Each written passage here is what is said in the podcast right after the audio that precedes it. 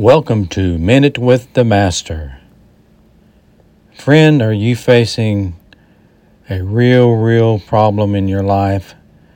Perhaps something that you feel is insurmountable to overcome? Have you given up? Have you given up hope? Have you lost hope? Do you feel it's impossible for you to overcome whatever struggle whatever loss, whatever trauma that you might have, whatever pain, how can I, you might be saying, overcome these impossible odds? Well, Jesus has some positive words for us today. And uh, he was talking about to his disciples how hard it was for those who have riches to enter the kingdom. And they wondered, well, if that's true, who can be saved?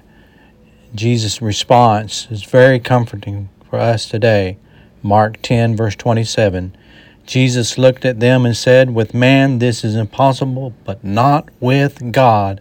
All things are possible with God. That's it, friend. Yes, your struggle might be real. It might be challenging. It might be difficult. It might take a lifetime to overcome. It might need patience, but not impossible with God, friend. Nothing is impossible when you have God on your side.